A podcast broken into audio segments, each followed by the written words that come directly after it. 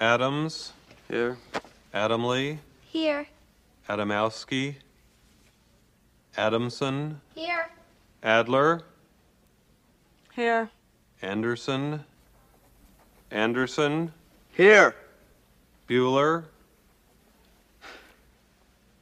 Bueller, Bueller, Bueller, Um, he's sick. My best friend's sister's boyfriend's brother's girlfriend heard from this guy who knows this kid is going with the girl who saw Ferris pass out at 31 Flavors last night. I guess it's pretty serious. Thank you, Simone. No problem whatsoever. Three Films and a Podcast has no claim of ownership on any film footage used in this episode. All film footage is owned in its entirety by the copyright holders and is used solely with the intent of film criticism, commentary, and education under fair use law. And just like every car in Too Fast, Too Furious, this podcast contains spoilers. Enjoy.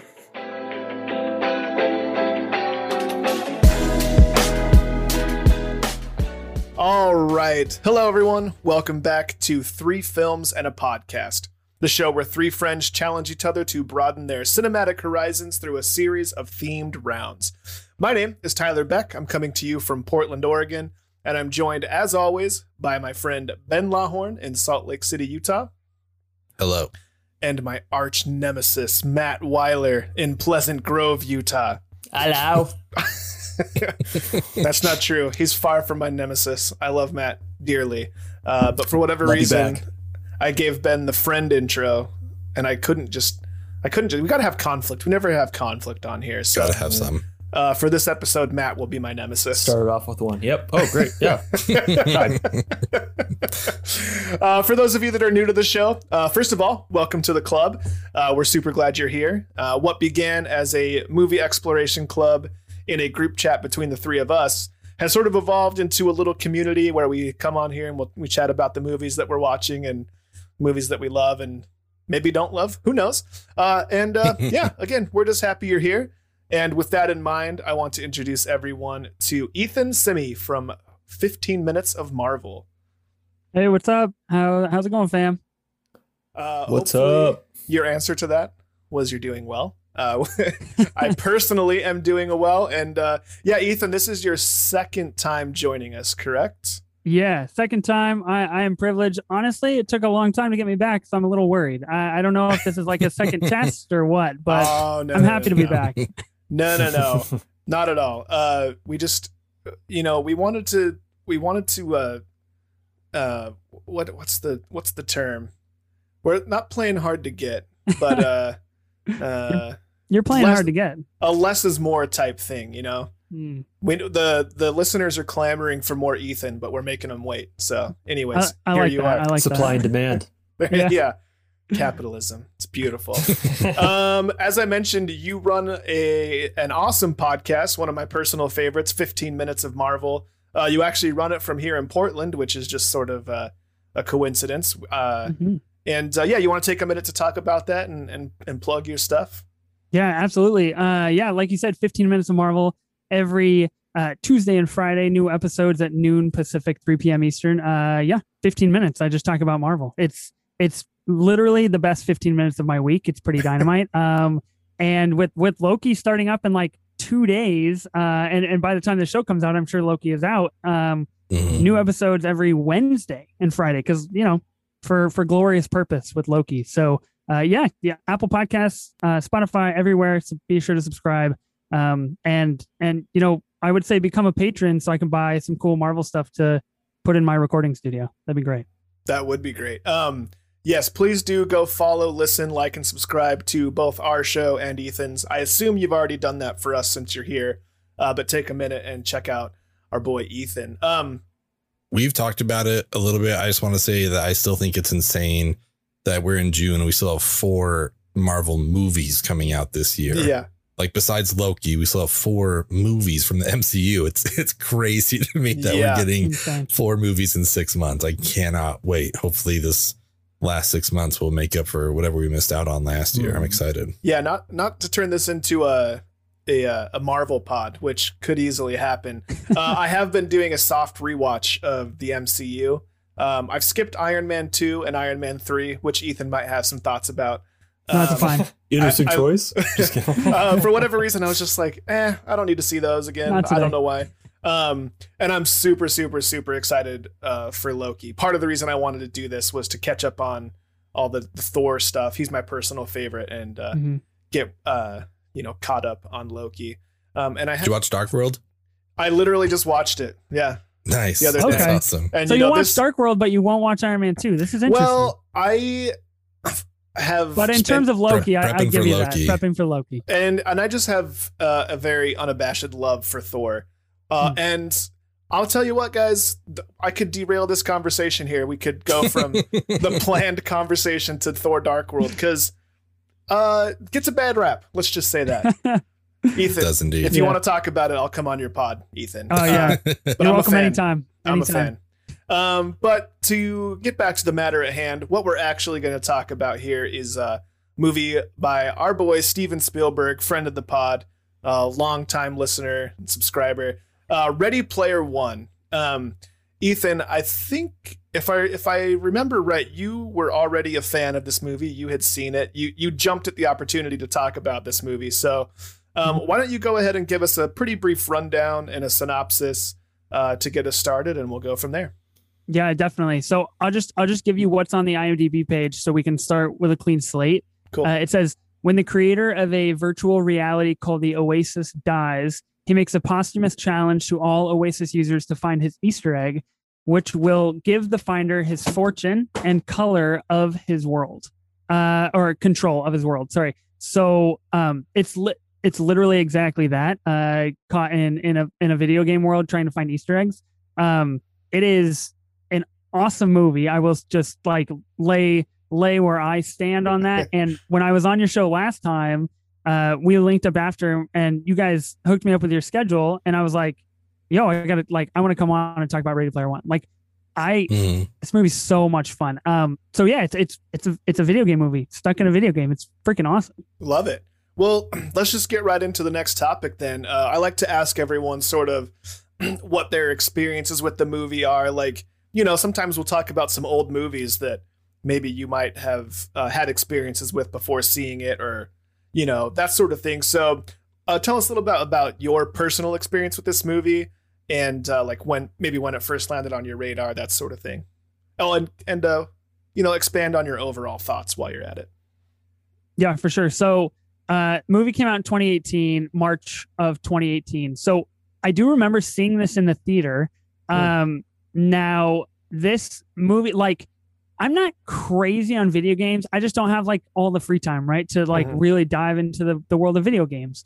But I like video games in general, right, and and like that, like pop culture. Who who doesn't like Right. you know all of these things and so when and, and my wife knows this very well about me and, and during my rewatch this past weekend over the the three days it took me to to rewatch this movie in between real life um i i turned to her and I, and i and i looked at her and i was like you know i love movies about being in an alternate reality and she goes i know i know you do and I was like, this this movie is like is dynamite. Um, I never read the book, so I had no I had no expectations. I had, I was not attached to anything. I I didn't even know it was a book until I was like, oh, what is this movie, right? Mm. And and like going to see it in the theater. Um, I remember seeing it in the theater and being like just super super jazzed about it, being like, this is this was awesome. This was just really really fun.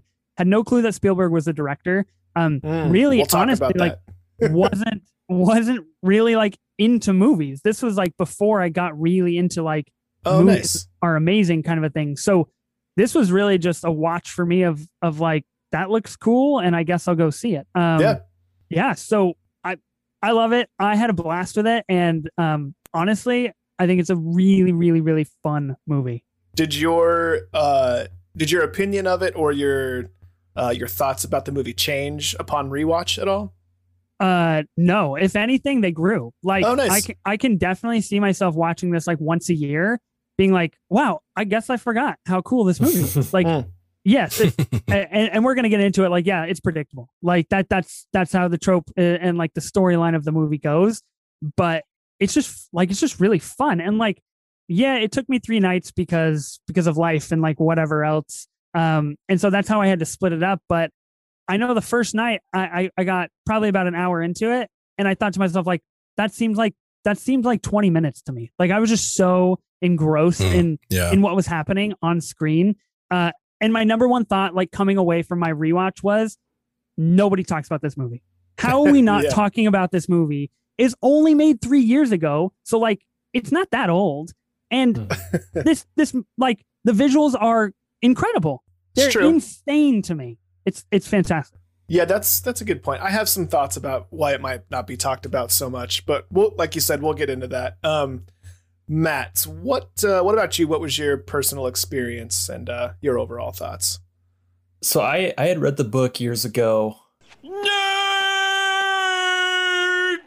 The book is a, a ton of fun.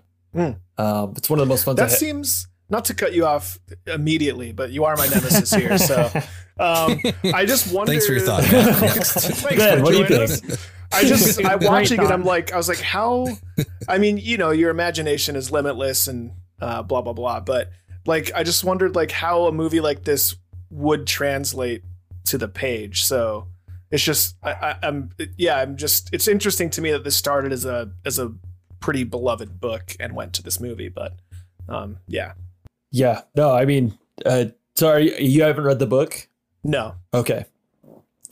Um. So I mean, they they in the book it does a pretty good job of it doesn't try to over explain what virtual reality is like. It really it it assumes that you have a basic understanding of what virtual reality is, um, and it gets way more into basically in in a, in a short period of time. They basically say virtual reality has gotten to a point where it's basically reality. right So you put on your mm-hmm. headset and you're it's reality now. So yeah and there's different like equipment that makes it a better, more realistic experience.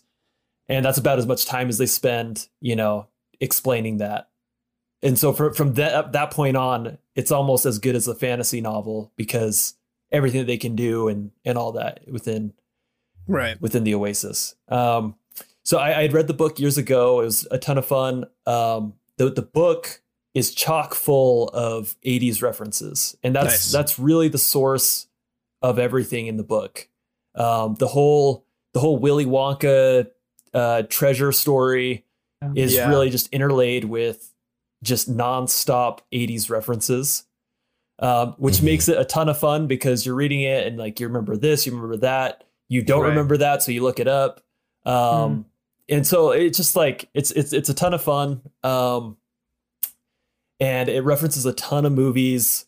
Uh, like it's it's basically, I mean, here we are, we're a pop culture podcast, and this is like it's the pop culture person's fantasy dream.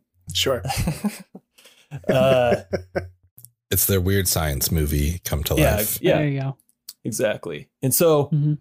um, yeah, it's just a ton of fun. I I was greatly anticipating this movie. I knew that they were gonna have to take some liberties because the the type of references it was making can only appeal to a certain demographic. Mhm. Um, and so I knew there was going to be a, a wider appeal, and I actually like really liked the direction that they took. My wife read the book immediately before seeing it, and like hated the movie on the first viewing.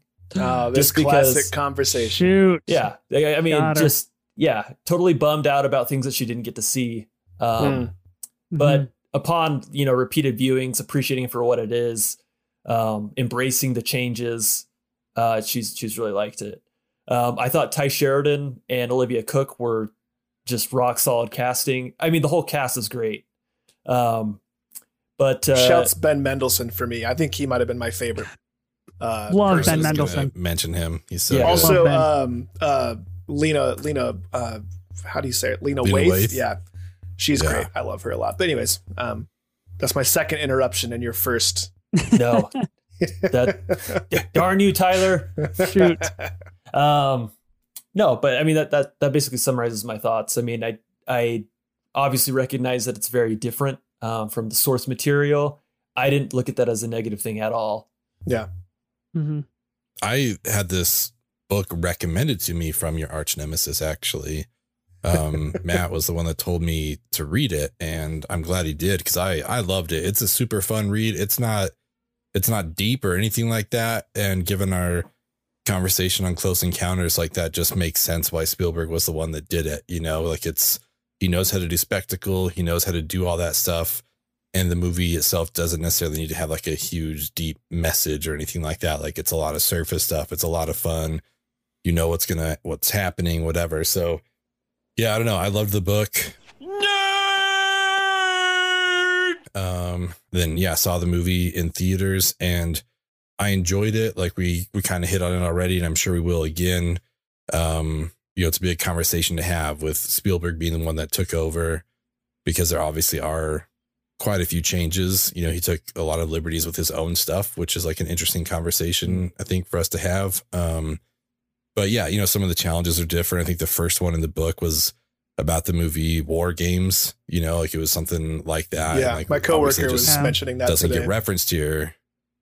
Yeah, which is like I get it. You know what I mean? Like maybe it's not something that people are going to pick up on, and a huge race is a lot more fun to show. You know, than someone like trying to Mhm. recreate the war games battle. So I totally get why some of those liberties were taken. Um, but yeah, I, I mean, I loved it in theaters. It's that, that that race scene itself, I think, is like made for the theaters. Like Yeah. it was so cool.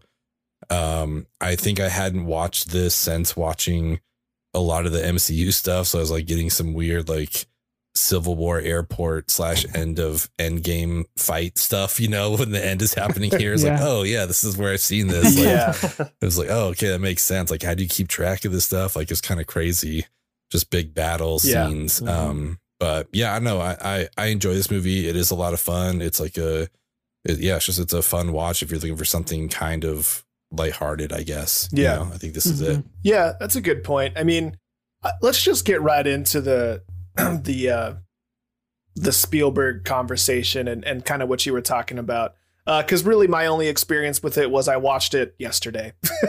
um, I'd heard about it. I thought it was Ender's Game. I thought I was expecting to see Harrison Ford the whole time watching it.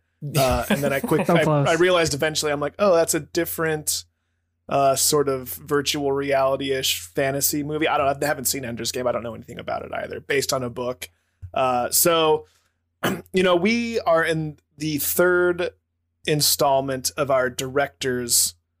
It wasn't like an official director's deep dive. Uh, but we've done three rounds now with famous directors, this being the third. We've done Kubrick, we've done Hitchcock, and now this is our second movie on Spielberg. Um, and so, you know, th- these guys all sort of have their own specific thumbprint and their own specific trademark and style. Uh, but you know, this is sort of a, a sort of a uh, maybe an exception to that rule for for Spielberg specifically. Um, so I'm just wondering, like, if there was any like Spielbergisms that you guys picked up on or you were watching out for, uh, and like Ethan, you know, you didn't know this was a Spielberg, so Mhm. like, you know, if you if if you guys Ben and Matt didn't know it was a Spielberg, would you have been able to guess? Uh, and uh, yeah, I'm curious. We'll start with Ethan. There, you've already sort of answered this, but um, yeah. I mean look i i guess in terms of directors and and um another podcast that i that i'm a part of although it's ending is is a final take pod. We we check out a director every single month. So the first episode of the month we we do a director of the month. And truthfully like i'm not i would not consider myself a student of film. So like sure, I'm not going to come in, come in here and be like, yeah, this like, you know, A, B, and C, that's Spielberg. Like, lock it up. That's so Yeah. easy to tell. Um, you all are, you know, talking Spielberg, so you would know more than I would. But like, I just don't, I just don't know that kind of stuff. Like, I just don't. It's just not a natural thing for for me to know. And so, like I said, like, I didn't know this was Spielberg, and I don't know if that's a good or a bad thing. Like, I, that could be taken either way yeah, in terms of like, oh yeah, anybody could have done it, but one of the greats did it, and or like, oh, it was done so well that like it didn't, it didn't, you know, like it didn't jump out to you like, wow, this this had to be done by someone that caliber. right, Um, and looking at Steven Spielberg's IMDb, I was unaware that he did Minority Report. And Okay. I like this. This is Yeah. news to me. Like yeah, an absolute heater of a movie and and i know we i mean you guys are going through it spielberg is is a goat when it comes to this stuff but i'm just Mhm. every single time i think like wow spielberg did that and that and that like i'm i'm flabbergasted um and it's so interesting to me this is his most recent film this is like the last movie that he can like tie his name to, right? We've got West Side Story coming out later this year. Mhm. Um, was supposed to come Oh, out yeah. last year, right? But um, I think it's I, I think that's super interesting, and yeah.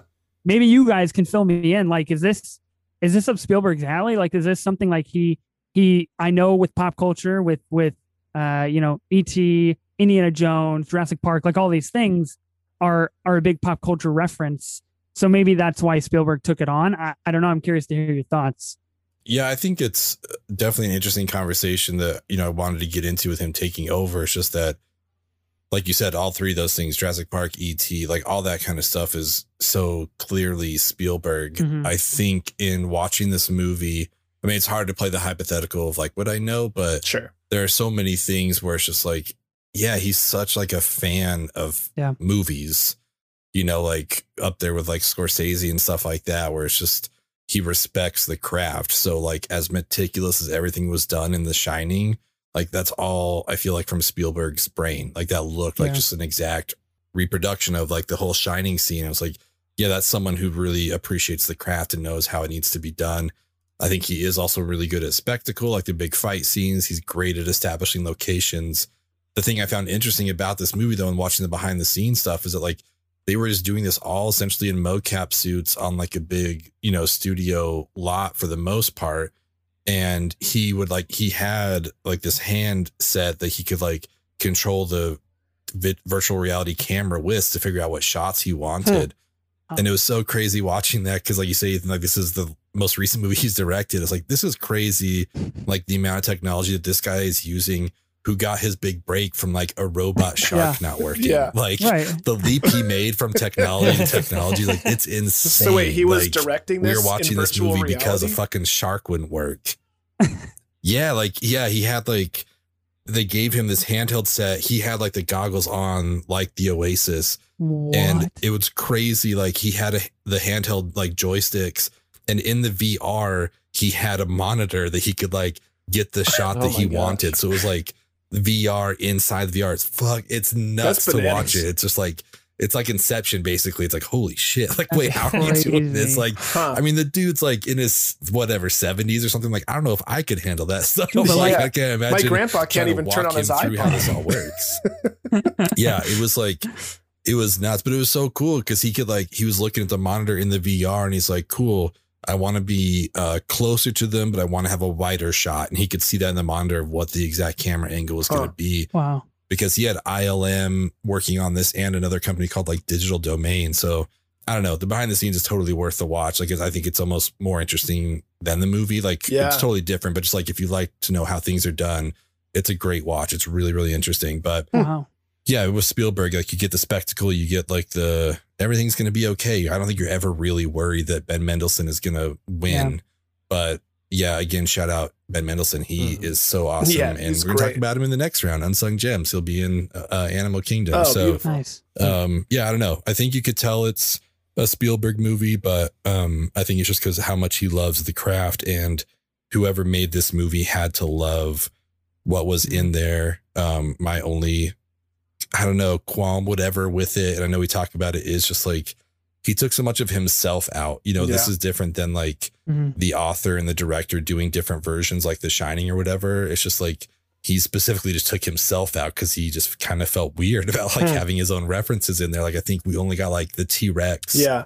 and I think something else. I don't remember what it was. Like some of the stuff from Amblin Entertainment was in there, obviously like Back to the Future and stuff. But his directed movies, he just like took all of his references out and like, oh, Yeah. I'm curious what that movie is like if he keeps himself in or if someone else directs it. But I don't know who else could handle it. Like I think he he did a great job. I loved it.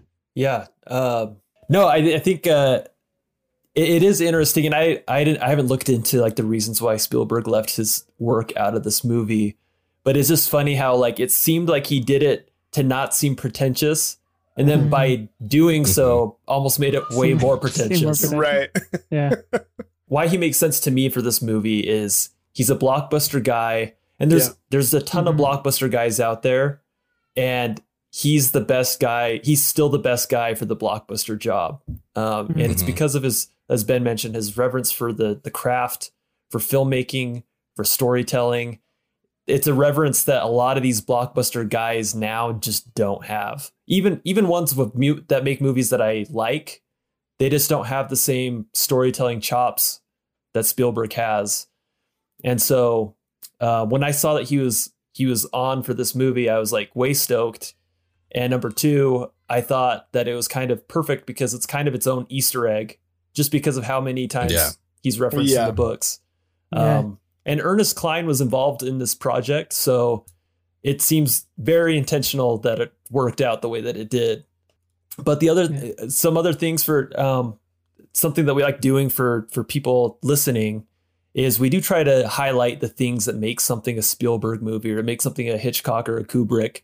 Um, for those that maybe don't, you know, pay attention to those things. And I will say Spielberg of Kubrick and Hitchcock, I would say that outside of just like overall spectacle, he probably has the least identifiable fingerprint of Yeah. the three.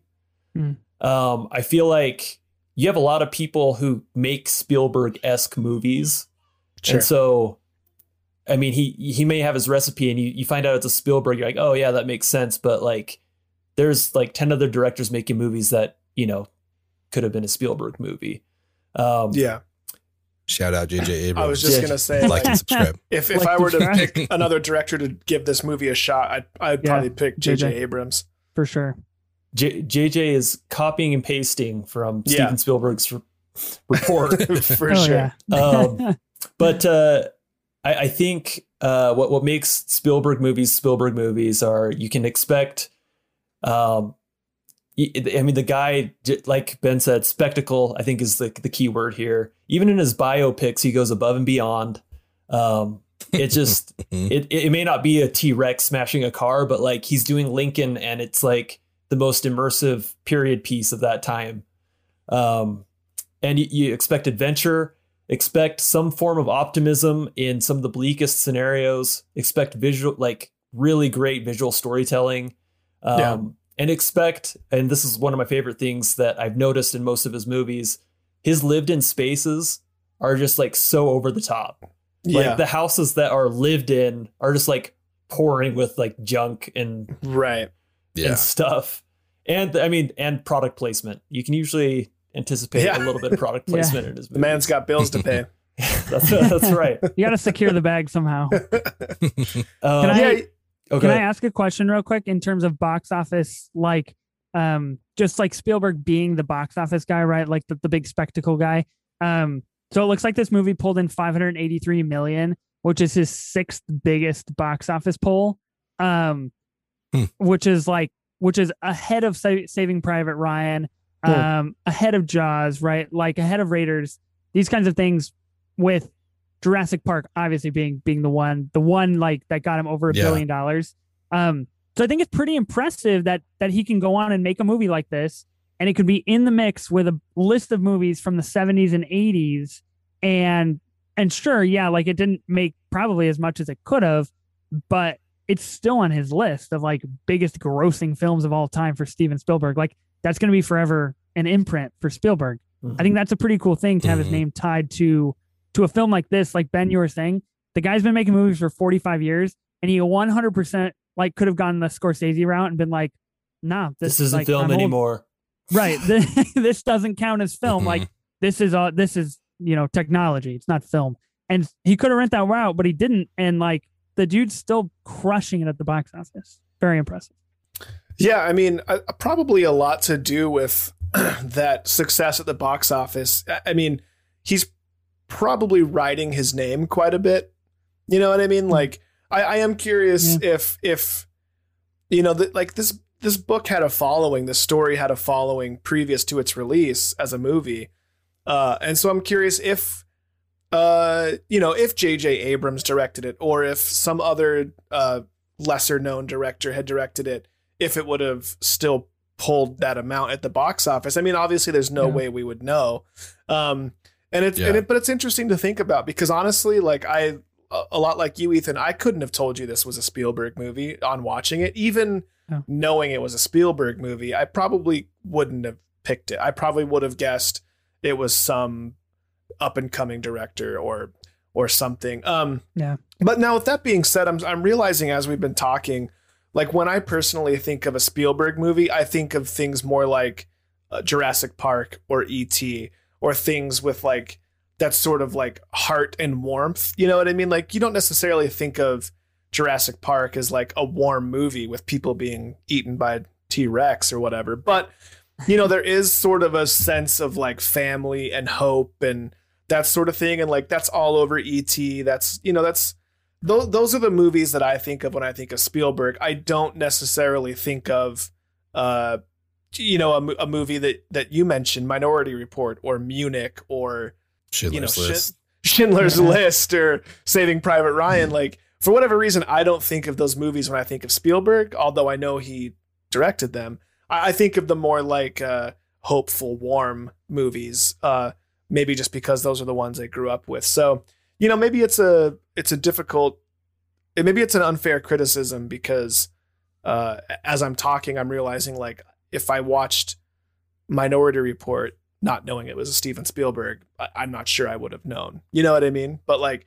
a movie mm-hmm. like Catch Me If You Can, it it it does sort of have that like like warmth and and heart to it, even though it's a movie about a con man. But you know, there's hope in it, and he in the end, it's yeah, I know it's a true story, but he ends up kind of winning in the end. You know, even though Yeah. he's technically a bad guy. So it's an interesting And it's like- conversation. we kind of talked about it with Close Encounters too, that he just always has, there's like this underlying layer of optimism right. in every single one of his movies, you know? So even in like Saving Private Ryan, you just like, they're gonna, they're gonna find him. It's gonna be okay. You know what I mean? Or yeah. Hmm. even strangely enough, like in Schindler's List, like he will turn his feelings around, like he's gonna see what's going on, like all that kind of stuff. It's like, yeah, there's always some weird level of optimism with him, um, which makes sense in ET and Hook and all that stuff, you know. But yeah, when you think about Minority Report, you know, like I don't know, it's kind of it's a cool sci-fi like epic movie, but if you sit back and think about it, it's like, yeah, you're with Tom Cruise, like you're rooting for him. You want,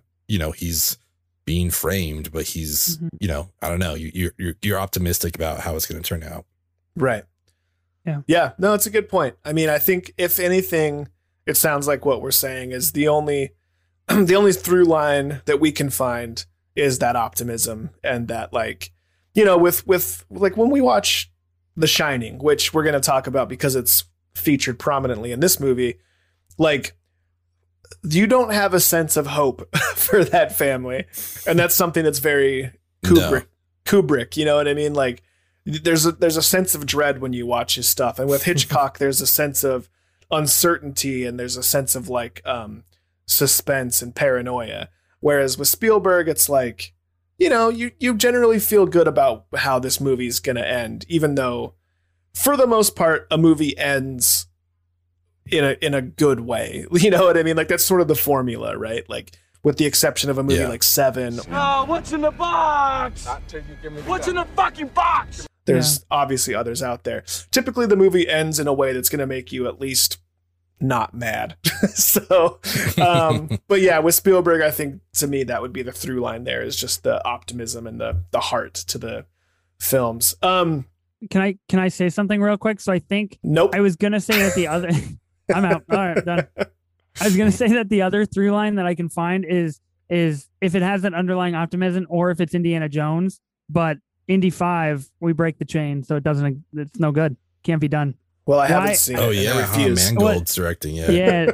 so Mangold's directing it, which and we'll get like Oh. Mads, Mads Mikkelsen and like the new like all kinds of exciting things. I, I guess the script is really good, but like nice.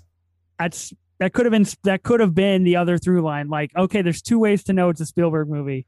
If it's if it's got optimism or if it's Yeah. Indiana Jones. That's For, I, it. f- I thought you were talking about Crystal very Skull at first. I'm like, I haven't seen it, even though we're talking about a movie that hasn't. oh no, the new Come out yeah, yet. new new one. Like it's not Gotcha. even yeah, crazy. Gotcha. Too bad. Um, and also, yeah, uh, Matt makes a good point. Like the dude makes the dude can make a blockbuster, right? Like he's good at spectacle, and he's good at keeping spectacle, uh, keeping it within the bounds of what you would like can accept as a viewer. You know what I mean? It doesn't seem like spectacle for the sake of spectacle, which is impressive considering this movie is all about the spectacle, but somehow uh, it doesn't even seem like it's about the spectacle. And he's he's really good at balancing that. So I, I'd say that's another Spielberg ism that I could pin on this one. So let's talk about pop culture for a minute. Uh, pop culture is like essentially what this movie's about. Um, and in my opinion, you know, this the story in this movie, it, it's certainly fun, and I did like the movie, but like, you know, like we've talked about, it's pretty vanilla, right? It's pretty predictable. Uh, You can pretty much guess what's going to happen from moment to moment.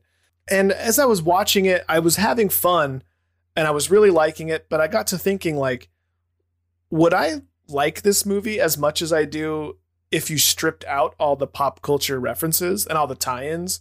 Like if they created their own pop culture within the movie, uh, or if somehow they had a different mechanism. Like I- I'm not so sure if I would have liked it as much. Um, so I want to talk about that a little bit, and also I'm curious uh, what your guys' favorite pop culture tie-ins were in the movie, and if there was any that uh, weren't in the movie that you wish would have been. Uh, and I have an idea where Ethan might go with this, but let's start with you Uh-oh. first. No, tell me, tell me where I'm gonna go. I want to know if you guys if you're Well, gonna get it. You, like anyone that follows you on Twitter knows you're always on brand, and so Always. I'm just I'm I'm going I'm I'm just assuming with your brand where you might go with this, and I I'm not going to spoil it because I want to know. Okay. Well, yeah, you know, always on brand. Uh, RIP Uncut Gems for not winning any awards. I got to you know, I have to throw that in there while while we're here.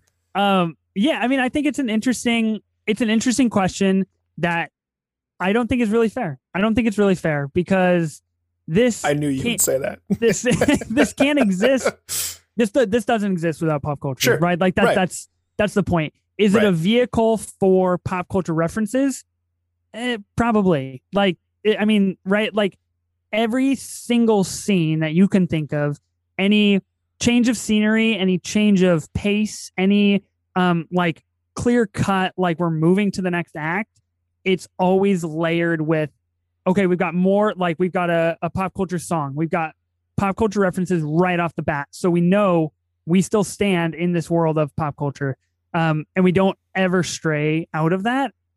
I think I think it's fantastic. I think it's really, really fun to do that. Um, but yeah, I just don't think this I don't think this movie does like nearly has the the reach or the depth or like the grasp of of of an audience without any of this pop culture. Like I wrote down in my notes, the first thing I have written down in my notes, any movie that starts with Van Halen, automatically five stars. Like that that's So you just Right out proved the- my point. right out of the gate, you're throwing down Van Halen jump like it's the most predictable pop culture move you could make from the 80s Yeah, and you still win. Like it's it's it's unlosable when you're throwing in this kind of pop culture. And he's jumping down the stacks. Like that's that's just sublime Yeah. Spielberg making. Yeah. Uh, so you know, I I do think it's it's awesome. Um there were there's I don't know if if you guys or or your listeners know uh New Rockstars. They they break down all kinds of stuff on, Mhm. on YouTube. Um he's got a video out there of all the Easter eggs in this movie. He found like 300 Easter eggs and it's Oh, like wow. a 40 minute long video. That's I great. sat It's down, insane. I watched it. I did the homework for this show, Yes. Thank you. Yeah. and it's bananas. But someone's a got to couple, do it. a yeah, uh, it had to be me. A couple of the interesting ones for me is um the orb of Osuvox when they open the box. The box is the same box that Gizmo comes in from Gremlins. Oh, I was. Like, cool. that's that's clutch. Like I had no idea. Like Yeah. nobody's gonna see that. Right. Um, and then the other one that I like the most, and, and these are just some honorable mentions, and then I and then I have my my top tier. But another one that I like the most when um Wade uh and, or like Parzival and, and Daito are tricking Sorrento into thinking he's in um in re in real life, but he's actually in the Oh, Oasis. Um, Mhm. hey, that scene is just like that's a fantastic scene. Yeah. Um, obviously Inception, very like Inception vibes of like, hold up, you're in a dream, like we've got guns to your head situation.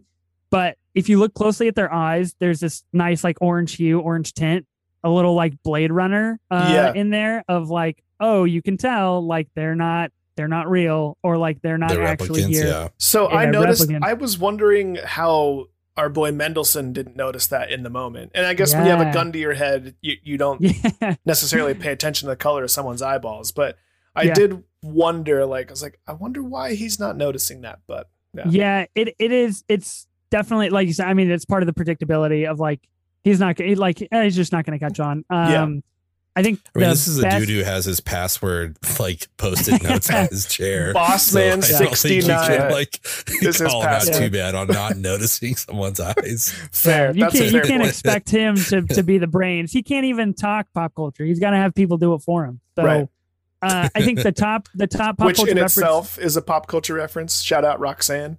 yeah. For Mhm. uh for me, I I found myself saying it every single time I saw it on screen. The Zemeckis cube Yeah. is Yeah. awesome. It's rad. It's Yeah. so so cool. And each time when he like when he buys it and when Parzival buys it and when he uses it, I like literally out loud I was like I told told my wife I was like it's a Zemeckis cube for Robert Zemeckis who made it Back to the Future and it turns back time. Like this is amazing. This is like in a Rubik's cube. It like I don't know if I could think of a more unique um 80s pop culture mashup like reference than a Zemeckis cube. Like that Right. that's just so cool to me. yeah. Yeah. It's good Super stuff. rad. So that was my long answer to say uh it's it's an unfair question. Fair, fair. That's fair.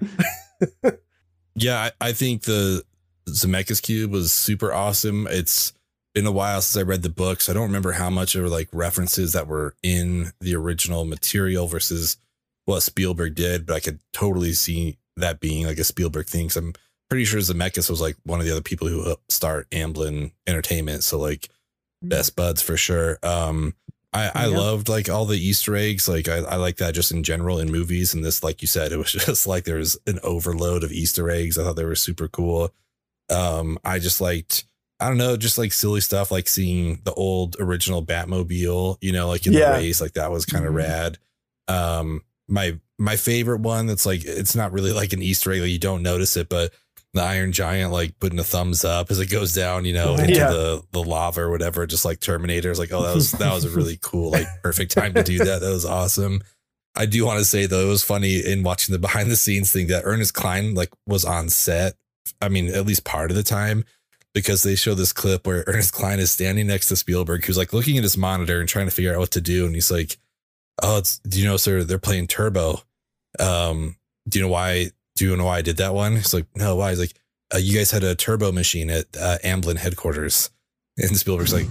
Cool, you know, All just like I was getting real like Chris Farley interview vibes, you know, like do you remember when you guys had Turbo at Amblin? That was oh, awesome. so You funny. know, it's That's like, so Spielberg's funny. like, I didn't, I'd Cool. never stepped Yeah. foot in that lobby, So man. I don't what know. you're talking about. It made me think of like those cons where people pay, you know, like 50 bucks to get a picture with someone. I was like, oh, this has got to be a nightmare for Spielberg. Where like, Oh, whenever man. this guy's on set, like, hey, do you know why I put that in the book? It was because of you. you know, it's like it's got to be. Do you- do you know what nightmare clothes I'm wearing? with this guy?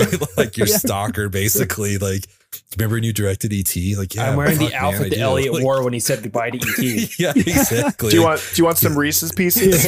yeah, that's why I have him in a red hoodie because of ET. Remember that? Like, I was just just seeing that one clip. Was like, oh, that must have just been a nightmare to be with this guy. Do you- do you know why I put a basket Easter on the front of my handlebars? All the Brutal. Easter eggs. Steve, what you're are to you eating tonight for dinner? Uh, Did you hear what I said just just so there? bad. um. So yeah, that I just thought that was hilarious seeing that. I was like, That's oh, incredible. I've never felt bad for Spielberg before, other than that one moment. It's like that must have sucked. That's probably why he said it was the third hardest movie he's ever made. Just having to deal with that guy every day. But that Um, one reason. I I don't know. Like I- I love all the pop culture references. I think Ethan hit it on the head. I, I mean, I think we probably all kind of feel the same, but it's just it doesn't work the same if we don't if we aren't getting the references. That's why the book was so popular because it's like, oh yeah, I've seen war games. I remember you know the end of the movie when he has to do that, like or whatever. Any of the other references, like a lot of John Hughes stuff, which I'm a huge fan of. You know, so that that stuff all hit me really hard reading the book and I think you know even like in the fight scenes, you know, like we see the like the four kids like doing stuff, then we cut to the in the fight, and they're like they're the Ninja Turtles, or like the six guys running, and then we cut to the fight, and it's like the six Master Chiefs running together. It's like yeah, like the Halo dudes find each other, of course, you know, like that makes sense.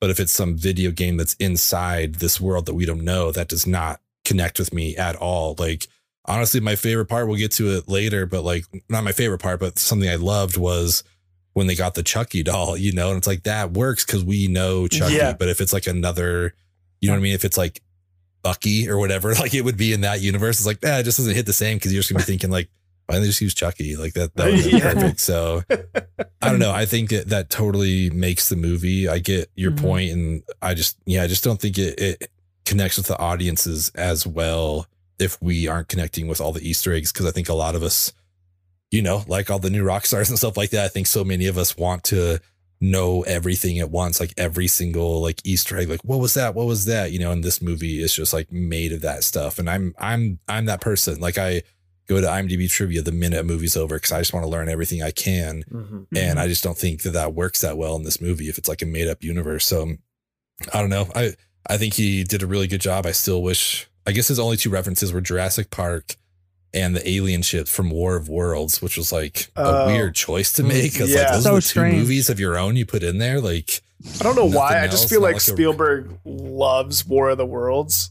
he I mean, obviously he like made the movie. It's got Oh, Dakota and wait. I just it just must be like his favorite thing, and he's just like, no, I'm gonna give them War of the Worlds people don't appreciate this movie enough. Jaws can one go for fuck them, itself. one for me. they can one have a for me. T Rex. I'm getting my alien ship in there. Um, so yeah, I thought that was like an interesting choice on his part to like put that in there. Like, you have so many movies, like even just the cannonball like rolling down from Indiana Jones, like something else Right. like would have made more sense. Yeah. But I don't know. Like, I'm I'm glad with what we got. Um, we already talked about it. I just don't know, yeah, who else would have directed it in this way. Like he he's a craft of spectacle and also has the respect of film. So I think it, it was really good. I like seeing all these pop culture references. just as this conversation's gone on, I'm realizing that I think like his his style could kind of be described or or metaphorically um articulated just with the Indiana Jones ride at Disneyland because Mhm. you get on the ride, you go through some thrills, Mhm. some suspense, some things go south, you know, you have the boulder chasing you. But at Yeah. the end of the day, the ride ends, you come out of the dark, you know, and you know, everything ends up somewhat okay for the most Mhm. part. Um, and that's kind of how his movies go. So in to, to some degree, I think all of his movies are maybe a little bit predictable. Um, I, I wouldn't say this is any more vanilla, in my opinion, than several of his others. Uh, I think you kind of, if you know, if you know it's Spielberg, then you kind of know at the very beginning that whatever the quest is here, they're going to accomplish it. Yeah. Um, yeah, but I, since you guys didn't read the books, I do have a question. So, uh, the the scene where they blow up the stacks, was that not shocking to you, or did you feel like they were just absolutely going to blow up the stacks? Because in the book, they they say that they're going to blow up the stacks, but you're just like in the back of your mind, you're like, oh, something's going to stop them from doing that. Like that's very Mhm. drastic. But then the stacks go up in flames, and that's when the book gets real. That's when you're like, oh shoot, Mm. Mhm. like now it's on. I think I think for me when I when I saw them blow up the stacks, I was like, okay, we're gonna get really like things are gonna get really intense really fast. Um, Yeah. because like that's a pretty early decision to to just like gun after his house just like that, and like the fact that there's like not really any kind of like build up. Ben Ben Mendelsohn is not like "Hmm, thinking about it. Like maybe we'll get back to it in 20 minutes. He's like, this is his address. I found it out. Go blow it up like right now. Like Mhm. that was intense and and yeah i was like oh my god like wade watts this this just kind of like escalated to another level I Yeah. think for me, for me personally, uh, as far as blowing up the stacks is concerned, it didn't really bother me. I mean, I recognize, you know, the loss of the life there, and we do spend a little bit of time when he's, you know, jumping down the stack in the beginning, sort of meeting his neighbors. But the fact that the movie takes place completely, almost completely in virtual reality, and even the people that live in the real world have they seem to have the virtual world seems to be more important so it almost like di- Mhm. It almost seemed like the reverse right? It almost seemed like oh that death only happened in like the less important world. Even that like we hadn't Yeah. really learned the lesson That's of, dark. uh right no totally. And I'm, like the, as i'm saying it i'm like god you know, like Cold.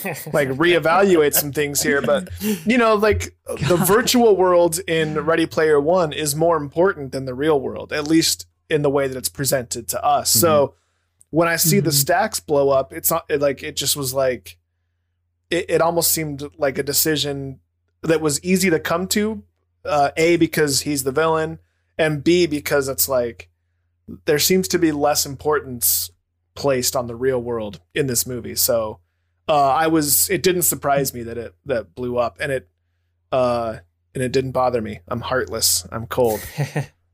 Matt's Matt's the true hero. Yeah, That's the twist like- in this pod. He's my nemesis, but it's because he's the hero and I'm the villain. I think your point's valid though, because I think we do spend so much more time in the Oasis that you almost feel worse when someone like like zeroes out and has to start Right. all over. You know, after they have all this stuff, like, oh man, that sucks. I got to start over. But then we watch the stacks blow Except up. It's uncle. like, all right, well, we haven't been here a ton of time, you know.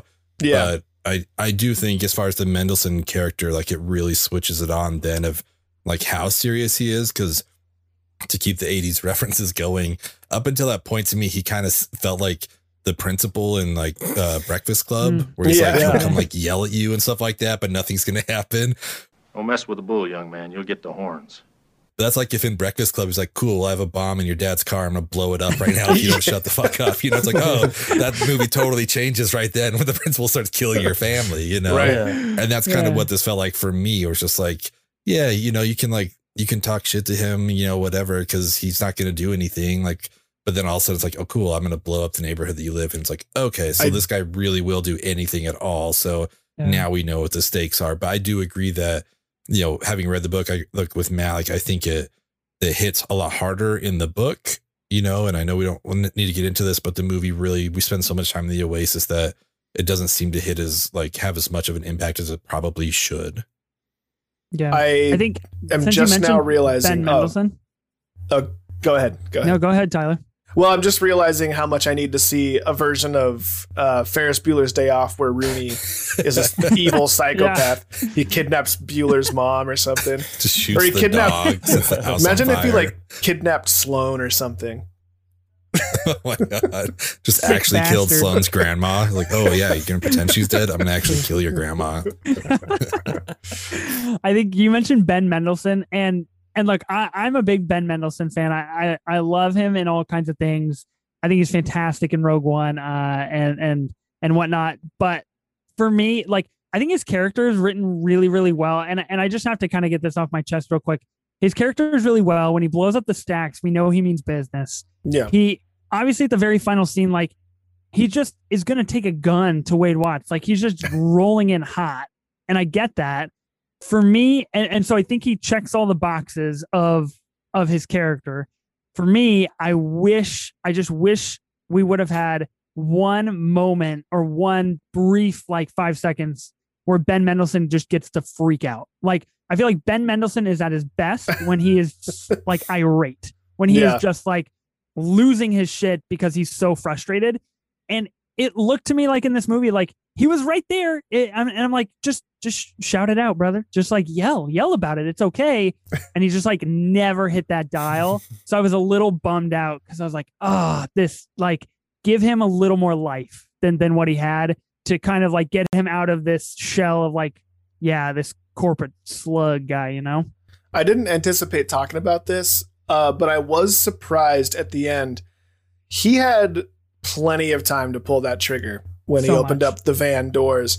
And I there was sort of a moment I was like, "Oh, maybe this guy has a little bit of a heart." You know what I mean? Like I couldn't tell and maybe that's one of my biggest criticisms about the movie is like none of the characters really seem to have a whole lot of depth, which I mean, I guess if you spent your whole life living in a, a virtual world, maybe you wouldn't have a lot of depth because you can create whatever reality or personality that you want to Sure. have. But like, uh, like he just blew up the stacks. Sure, I mean he didn't pull the trigger, but he made the call. But like, there was that hesitation and that sort of look in his eye, like he he seemed to have a, a, a moment of like he like for whatever reason he couldn't pull the trigger. And I mean, I'm not saying that I wanted him to kill Parzival. were just heartless, Tyler. but you, but you know what I mean? Like it just was like, who is this villain? Like who is this guy? Like It was That's where it would this- cease to be a Spielberg. He pulls the trigger, and this movie ceases to be a Spielberg. like if Mhm. like I wish I I wish he had like pulled the trigger but missed or something. You know what I mean? Like yeah. or or he got tackled as he's pulling the trigger because I just was like why would he why wouldn't he pull the trigger there? Like I just like I didn't got, I didn't like- understand. we got like a half second of realizing that he you know, was their intern or whatever. So he was involved, you know, in it Yeah. from the beginning. It's like, okay. But the rest of the time, he's just made out to be such like a maniacal bad guy who just wants power and stuff, you know, and that's all we get the whole time. So you just assume he's power Yeah. hungry. But then when he opens the door and sees, you know, what Parzival has, he's like taken aback by it. He's like, oh, he did it. And it's like, it drops the facade of like the bad guy and he's now the person who was like interning whatever. That's you know what I interesting. mean? Yeah. Mhm. But I just don't. I, I think that's what it was going for, but I just don't think it was really earned, you know, because we Right. did get such little time with him, you know, like helping create this stuff.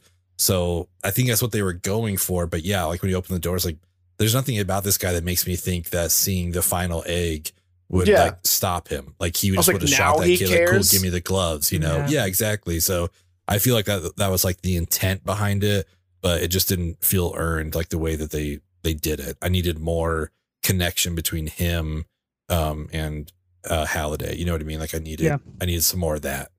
Yeah. That's a good point. Um yeah, that was a good a good little digression. Thanks Ethan for pushing us that direction. That wasn't planned. I dig it. You're very Um, welcome. The, 15 the minutes last of thing I Mendelsohn. wanted Oh my that's God, the that's the next next podcast. Let's go book it. Ben said it, so we get to do it. You can't do it, Ethan. Ben, Ben, you got to be my co-host because do your name it. is Ben. It's, it's literally it. the perfect It's podcast. too perfect. Um, I just want to make one last point on the whole pop culture thing, and and you know, you guys sort of swayed me. I I realized as I wrote the question out and sort of put my response into the page here, like I I because I like, and I think we all agree that the movie isn't as fun without the pop culture references, which sort of seems like a cheap crutch, and maybe that's why I was so mad at it. I wasn't, you know, I'm not mad at it, but I just thought like that's just cheap, you know, like the the story itself is pretty boring. So you just hung a bunch of pop culture references on it. But it, it seemed like the the entire movie, the whole point of the movie is that it is that that's that's the impetus for the Oasis. That's the impetus for the entire movie. And that's that's actually pretty clever. And I and I I've come to appreciate it more listening to you guys. But like you know what the shining section in the movie was hands down far and away my favorite part of this movie and i just i'm not totally sure that if the best part of a movie is being in someone else's movie Mhm. i'm not totally sure if that's a good thing or not so like while it is a clever device and it, it is it is a clever way to do something uh, that could be considered cheap and easy um, i'm just not totally sure if it was fully worked out or if it totally worked for me. But you guys did sway me more to the side of it being cheap. Well, as, being as your clever. nemesis, I'm going to take a hard, a yes, hard hit me. stance con- counter to that. um, I mean, that's like The good guys got to save the day. that's like here. saying Endgame's weakest points were when they travel back in time and spend time in other movies. You know what I mean? It's like Whoa. That's hot. Because so look the this the very source this Yeah, this isn't yeah. this isn't a movie where they're like okay let's let's do this movie that's about this but let's throw in pop culture references the pop culture references are the fabric of this story like Right. this Mhm. i- that's what the movie is like they're they're choosing they're choosing to go into pop culture very deliberately um not for fan service but to push you know some elements along. And i think more than anything it's it's paying like homage to the directors and and how meticulous things were. Like uh kind of ben kind of highlighted it with with kubrick like the the scenes that were chosen for that were very deliberate. Like the the choices made to push the story along were were very deliberate they chose the ch- the shining they could have chosen you know any movie so uh, the, the better question is why why was it the shining what what what does that tell about the story what type of things unique things could they do in the shining that they couldn't do in uh 2001 a space odyssey Yeah. The, the Shining in particular is an interesting choice considering who I assume the demographic for this movie is. Mhm. Uh, th- I actually wanted to ask you this, Ben and Ethan. I think your kids might be a little too young for it, but like the people that this movie was and this book was written for. Of course, I guess the book didn't use The Shining, but like, who like. Are we just assuming that like 13 to 15 year old kids have seen The Shining? Right? Like, yeah. I mean, that's that- that's that- one thing I Oh, sorry. Go ahead.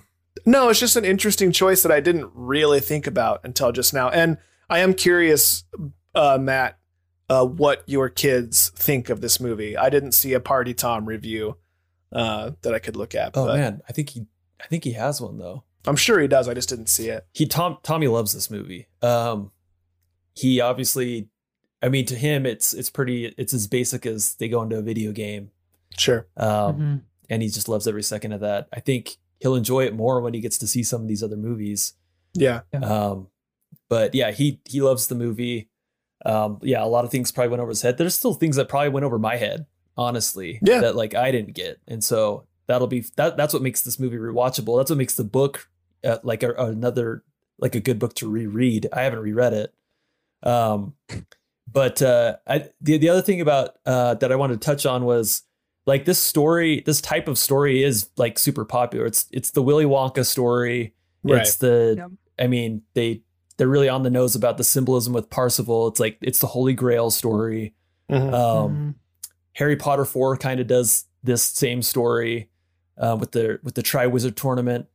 Um, Love so it. like pe- people like this story, and so it's interesting that Ernest Cline told the story using pop culture as like his thing with the story, and then he just like quadruples down on Easter eggs, like multi-level Easter egg. I don't know if you Mhm. knew this or if you read anything about the book, but the Ready Player One book itself is chock full of Easter eggs for readers to solve, and he gave away a DeLorean to the person who solved it. Oh wow. What? That's Let's rad. So That's sick. for people who read the book and picked up on the Easter eggs in the book, they won a DeLorean. So Mhm. the Pays guy, to know your pop culture, kids. yeah, that's that's the message. right. I time. think just sorry, just going to the shining thing real quick. I just I think I was almost more impressed with how flawless it looked, Oh, yeah. especially for us having just watched The Shining. Right. Because it just right. felt like, oh, this uh, this almost looks like, you know, he got like the reels and just like right. did some digital effects to it because this looks like an exact shot. It looks so cool.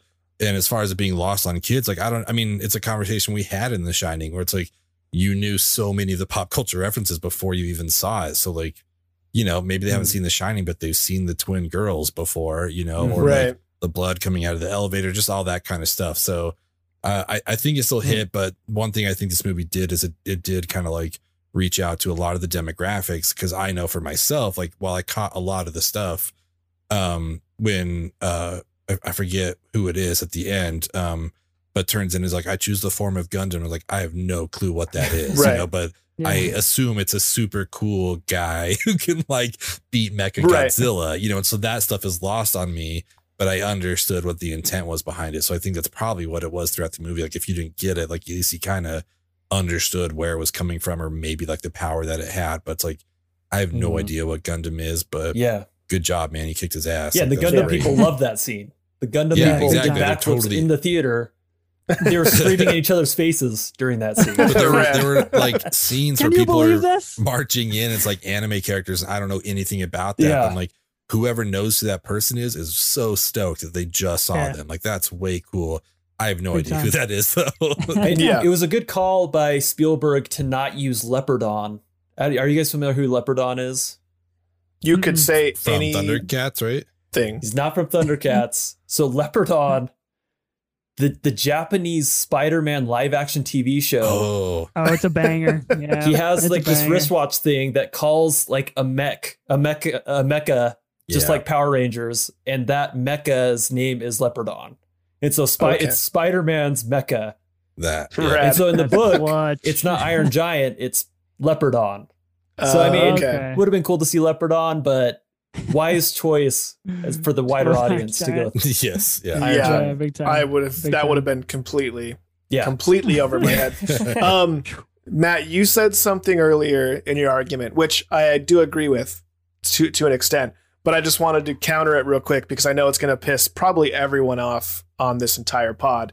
Uh, and I'm you can't see it, but I'm circling your face with my mouse, Ethan, right now because I know I'm excited to see a reaction here. Because when you said um, it's the same thing as criticizing the going back to previous movies in uh, Endgame, It is. while I certainly enjoyed the whole cap versus cap, I, I can do this all day, I know thing, Ugh, Mr. Rogers, I almost forgot that that suit did nothing for your ass. No one asked you to look, Tony. It's ridiculous. I think you look great, Cap. As far as I'm concerned, that's America's ass. uh, that was my least favorite part about Endgame was the time travel into the previous timelines.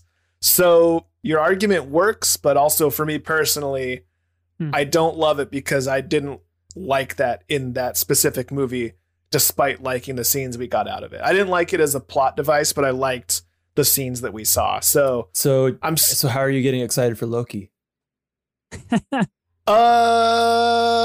Um, that's a good You're question. no, that's a fair question. I actually really am excited for Loki, and maybe I'm a hypocrite, but I think for whatever reason, I don't Owen know Wilson. anything. Yeah, Owen Wilson helps. there you go. I also don't know too much about Loki, and for all I know, he's just seeing a. It's like a. It's like a um, uh, Scrooge and the Ghost of Christmas Past thing. Yeah. Like for all I know, we're he's seeing a For projection. what it's worth, of we don't really know what we're gonna Yeah. get. That's a good point, though. You're, I am excited to see Loki, but I just, I remember talking to you, Ben, about Endgame before it came out, and the possibilities, possibilities of how they were going to solve their situation. And I wish Mhm. they would have gone a few of the other directions that you talked about versus the way that they went. Hmm. I thought the the time stamping armbands was cheap, but maybe it was the easiest thing for a wide audience to grasp. I don't know. Uh, Sure. But Yeah, I was hoping again, that was like going to make Ethan a lot this- more angry than it did. Uh, you can't see, but I'm just I'm raging behind this face. I'm raging. He has the Steve Buscemi kill list that he's like writing your name on on the Yeah, wall. he's like, "Oh, no, Tyler, It's that's like- fine." Yeah. I just think part of why Endgame works so well, and this one again, it's like we just live in an Easter egg society where it's like, Yeah. oh, cool, I Mhm. can see that scene from a different angle now or whatever. So Like I I, literally it, you just know, watched Winter across as, like, Soldier last night, and like so the Endgame- elevator scene is like, you know, I, Endgame I is was tough stoked. because Endgame is tough because it it had a very specific expectation of of 10 years. Ready Right. Player One does not have that. True. Ready Player One is strictly a, a one off movie, right? Endgame, we all knew that we had to pay homage to to everything we've seen, to to Pim Particles and Battle of New York and, and everything that has gotten us to that point right. had to be folded into the story somehow because that's literally everything that we've experienced so far right. up until that That's moment. Um, but yeah, Ready, Ready Player One is it's interesting, and and I I'll say that with um the three keys that I mean that's your goal, right? Is to get these three keys in the Oasis. One of them is is a race, which is super cool, like all kinds of pop culture references, but it's not. It's just a race, right? It's not pop culture specific. Um, yeah, the third key, like you've got to play adventure, and and and I get that that is definitely like pop culture part of society, but you've got to think like from a Spielberg standpoint, one of your main missions has to be solely based around one iconic pop culture reference. And I would assume that The Shining to him is that one standout pop culture reference where he said, I don't want to just have, I just don't, I don't want them to like just see an elevator with blood coming out. I want them to live it. Like, I want there to be more screen time because of this deserved, um, deserved area that we're in or, or reference that, that we have. Um, I mean, my daughter woke up from her nap while I was watching the Shining scene, and and I've never even I've never seen the Shining, so I feel Oh, like okay. H over here. I'm just like, uh, is it scary? Like I don't know. So she woke up from her nap and and I was like, uh, yeah, I should probably like I should probably shut this off because she's only three, and Right. so um, I turned it off and I was like, let's let's we can watch one of your one of your shows, and she goes, I'm not scared. You can turn it back on, and I was like, all right, you're either really playing a big bluff here and like just trying to impress me, or like you're actually not scared, and that's that would like that's totally fine. We'll just watch The Shining in a couple years together. Like Yeah. that's cool, no problem. man. I will say, without context, maybe that scene's not terribly scary. I mean, other than there's like giant Sure. axes and you know that sort of thing. But uh, you know, in context with that movie, it's not even so much that it's scary. It's just like unsettling and creepy, in my opinion. But Mm, yeah. um, I would love to see you in a virtual reality experience going through the Shining Hotel. who me? Oh my god. No, Ethan. Oh Have you not seen the No. movie? you can't Just you, could, you explore. couldn't you could drop like 10 grand in crisp crisp 100s in front of me and i was like eh, i think i'll pass like i'm good i don't not a scary That- movie guy. That's well, you know what? No, I'm not a scary. No, that's I'm not that's the short Well, answer. I'm not. no. Yeah. We're actually I don't none of us any- are. But I would recommend The Shining. It's fucking great. It's I gotta watch really, it. really, really fucking good. Um, so we've talked a little bit about live, you know, it, what it would be like to experience The Shining, uh, and be able to do that. Which leads me to the next thing I wanted to talk about because, you know, we talked about how this is sort of a Willy Wonka story. It's a Holy Grail story, um, and it's it's hard for me to not compare this to The Matrix in that you can make yourself be able to do anything you want. And so I'm curious, uh, who in that sense did it better between the, the Matrix and Ready Player One, or if you have other examples of, um, you know, Mhm. uh, being able to have unlimited power and ability based on a certain environment. Uh, who did it better? And if you could choose whether you could have the abilities of the Matrix, plug in and learn whatever you do you want, learn to do whatever you want, or access the Oasis, which would you choose and why? Ethan, you're first. Oh man, it's so the Matrix did it did it better in terms of having a depth and a reason to Mhm. why the Matrix exists. We know that there's a very determined purpose for that. Right. The Oasis is just for fun. So like is just to to live somewhere else unless you want a good meal, then you got to come back to reality as as Halliday says, but like I would definitely choose the Oasis. Like I'm not I don't see myself in my free time wanting to become a, a spy and, and have these really high risks, like you know, high, high stakes, um, life or death situations every turn. Yeah. Uh, I think the Oasis is just like a lot more fun. Like they go to a nightclub and like there's a planet that's a casino. Yeah. Like, sure, that sounds fantastic to me. And um, and like, yeah, I'm sure you get sucked in like every like anything else, but you know, if we had the Oasis right now, I think like you zero out and like, ah, shit, like that sucks. I zeroed out. Like back to the Oasis, got to start from scratch. Like the Matrix, I would be like, oh my god, like I just died in real life. Like I can't. Yeah. I, there's too much. So I think the Oasis is way is is just way cooler. It's way more my speed. Um, and I think it's yeah, it's it's where you'd find me every waking moment that I would not be with my family. Okay, you get to choose. Obviously, if you had the Oasis for real, I'm going to add this to the question because as I'm okay. I'm realizing we're all going to choose the Oasis probably. So, what is the first virtual world you would create for yourself in the Oasis? Oh man, I got to create it myself. Well, you know, like you could hop into The Shining, you could hop into Oh sure, Endgame, Yeah, yeah, you could hop into the NBA Oh, Finals, whatever you want to do. You know, like what's the first thing? What what's what would you do? Listen, Tyler, you you call me out. I got to stay on brand. I would fucking put myself right inside New York City. Put me in the Diamond District. Make me watch. Make knew me watch Howard Ratner just lose his lose his Yeah. brain. You wouldn't Uh, be Howard Ratner. Putting, putting a five spot parlay on the Celtics. Like You I would- just that's it. You'd be in the wouldn't- gem. You'd be in that mysterious gem, and you'd be like looking up at his like Yeah, exactly. crazy I'd be eyes. living in the gem. Exactly.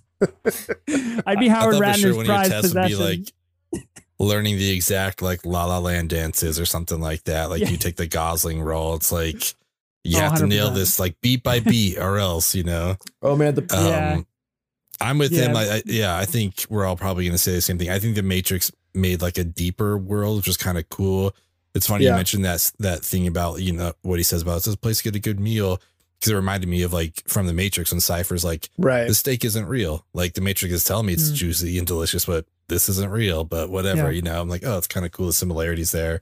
Yeah. Um, I think you know I'm kind of gonna alter your question, Tyler, and just like Do it. if It's if I had to question. make like no, it's a great question, but I just like I'm thinking of it in the terms of the game where like you had to like make a mission for someone to accomplish. Mm. It is like I would do a time limit and make someone do everything that they do in Ferris Bueller's Day Off, but like in five hours.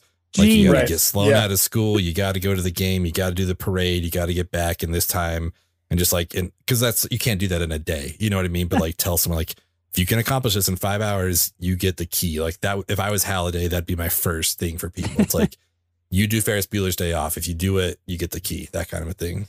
That's Rad. great. Genius. Yeah. Uh, I would. So uh, going on with Ben's, I think my thing would be I would. You have to you, you have to take Michael Jordan's spot on the Toon Squad and beat the Monstars in Space Yes. Jam. Ooh, nice. I like that. I like that. Um, it's a very difficult task. Um, and then to go to go along with Ethan's uh, uncut gems drop, what what would a what would a crossover look like with the MCU where that thi- that rock is an Infinity Gem? You know what I'm saying? Oh, shit. Dude. Oh man, you just collided my worlds. I feel like George Costanza Yeah. over here. The world worlds are colliding. Infinity I don't know what to do. I don't know what to do. I don't like this. Ethan's gonna pass out. that- yeah, that that'd be crazy, man. Like realistically, um, yeah, man, I'd I'd love to like live on um I'd love to live on Titan like 60 years ago, like before Thanos was born Oh, or yeah. anything, because Titan was like a beautiful planet. So it's like that sounds pretty legit to me. Like that'd be cool. Yeah. yeah, that'd be dope. Yeah, I, I'm on I'm on board with you guys. The the Matrix quote did it better, uh, but obviously it'd be more fun to be in the Oasis. Although, you know, like they're not as really that different, uh, other than you can die in the Matrix as opposed to you can't die uh, in the Oasis. Mhm. Um, and also Which is a pretty big thing. Yeah. Just a minor pretty- detail. pretty big Like, difference, you could but actually die, but other than that, but as far as like being able to upload anything you want to be able to do or create any world, it's it's essentially the same thing. I know kung fu. Show me. uh, and also like in both worlds you get to actually feel what's happening like Mhm. Mhm. like uh, that scene where she's asking him if she can feel everything i was like this is surprisingly erotic for a spe- like, i was like very. i was like i was feeling some things there They It's use like the lights in very uh, in a very creative way. yeah, Yeah. Artemis was was getting to me there. So you know, it's it's it's uh you know the Matrix, like Ethan said, is there was some actual depth to it, and there's actual stakes because you can die, and the freedom of a of the human race depends on it. Uh, but also, you know, I would prefer the real, uh, the real the real world in Ready Player One to whatever real world we get in the Yeah. Matrix. oh yeah, Even time. including Zion, I, Yeah. I wouldn't. I don't want to live there Be either. completely Oh, shaved Give- and reborn. The first thing I could think of if I could create my own little world in in the Oasis was uh, similar to Matt. I would put myself on the Utah Jazz. I'd be the point guard, and we'd win. We'd try Title to after win the title. Yeah, Knowing my luck, we still wouldn't be able to do it in virtual reality just either. swept You every, gotta hit the Stockton shot in Houston. Yeah, that's how That's I get the my one thing you have to key. do. I finally win Yeah, the the NBA Stockton Finals. shot. He's been doing this for 50 years. Um, Also, I just want to riff really quick on Adam or uh, Matt's answer here because I think it's super funny. But I think the hardest mission in the Oasis would be getting the band Oasis back together. Like if that was like the final mission, it's like getting Noel and Liam to get Oh, back yeah. together. It's like Oasis was can't a better run band. Oasis till you get Oasis together. Yeah, the, yeah. My first thought when you asked Matrix or Oasis, I'm like, Oasis was a better band. Uh, is there a band called The Matrix? I'm sure there is. it must be. Well, Has they're shit we don't know who they are. Um, well, fellas, I don't know what else we could talk about. I mean, obviously, the four of us could probably go on and on and on. Uh, we'll save our listeners and our viewers from that fate. Um, Ethan, again, I want to thank you for joining us. If there's anything else you guys want to talk about, now's your chance. But I think we might as well wrap this thing up and put Ready Player the one One. quick thing I want to say is this was a great one use Yes. of the word fuck in a PG 13 movie correct? because you can only use it once and it can't be in a sexual term. So when they throw Chucky, he's like, Fucking Chucky. that's a great use for this. Yeah. Like, and I don't know why I That's the always way think of to. Spielberg as like a prude, you know, like he wouldn't Right. want swearing or anything like that. But like we just talked about, there's like a lot of kind of sexual innuendo than like the language. I'm like, oh yeah, maybe he's, I don't know. I just assume he's like, is always making family movies. So I Yeah. loved seeing that. I think it's, there's some great uses like in uh, Days of Future Past, right? When they go get Logan out of the bar or something and he tells him to Mhm. fuck off. Like there's Yeah. some good ones, but I thought this was great. I loved it. well, my my la- my very last uh, two cents to put in is uh Mark Rylance is is Loki steals this movie. Fantastic. He does so good. He does He does so Fantastic. good. um as um as Halliday. He's Mhm. so good. Yeah. He's very good as as as William Kunstler in um Trial of Chicago Seven as well. He but is. like Mm. he's he's low key like the best actor in this movie. Like obviously no shade to Ben Mendelsohn. You know, 15 minutes of Mendelsohn upcoming, but like great, great acting, great chops, crushes this movie. 15 minutes of Ben, So parentheses, Mendelsohn. Mm-hmm. um, Mendelsohn. I just a quick shout out to Ralph Ralph Ineson, who's the who's uh, uh Wade Watts's I guess uncle in law or Right. Yeah, something weird like Yeah, that. aunt's Yeah. boyfriend. Man, he's in Yeah. the movie for like five minutes, but absolutely slays his role. Right. So funny. So good. and uh, he's going to be the Green Knight, right? In the the upcoming Green Knight movie. Yeah, I don't know if you guys is. are excited in about that. I think he is He's also going to be in the tragedy of Macbeth, which is super Oh, wow. exciting too. Crazy. That's cool. He's in a lot of cool stuff actually. But I loved him in this. Yeah, Really good. that's it. I'm cutting you guys off. We're done. That's it. We're Done. done. um, for everyone out there listening and watching, uh, first of all, thank you again. We really appreciate it. Uh, we could do this without you. We've done it before, but we'd prefer not to. Uh, we really appreciate y'all's support. Um, go and check out 15 Minutes of Marvel, hosted by our boy Ethan Simi. Yeah. Uh, and if you haven't already, tell your friends, tell your family about both podcasts. We'll share the love. You can find us on uh, YouTube, Spotify, uh, follow us on Twitter, Instagram, and check out our uh, Patreon shop. We've got some options so uh, you can get your skin in the game and support us at a somewhat higher level. But regardless, we're happy you're here and we appreciate it. And we'll catch you next time. See ya. See ya. Thank you. See ya.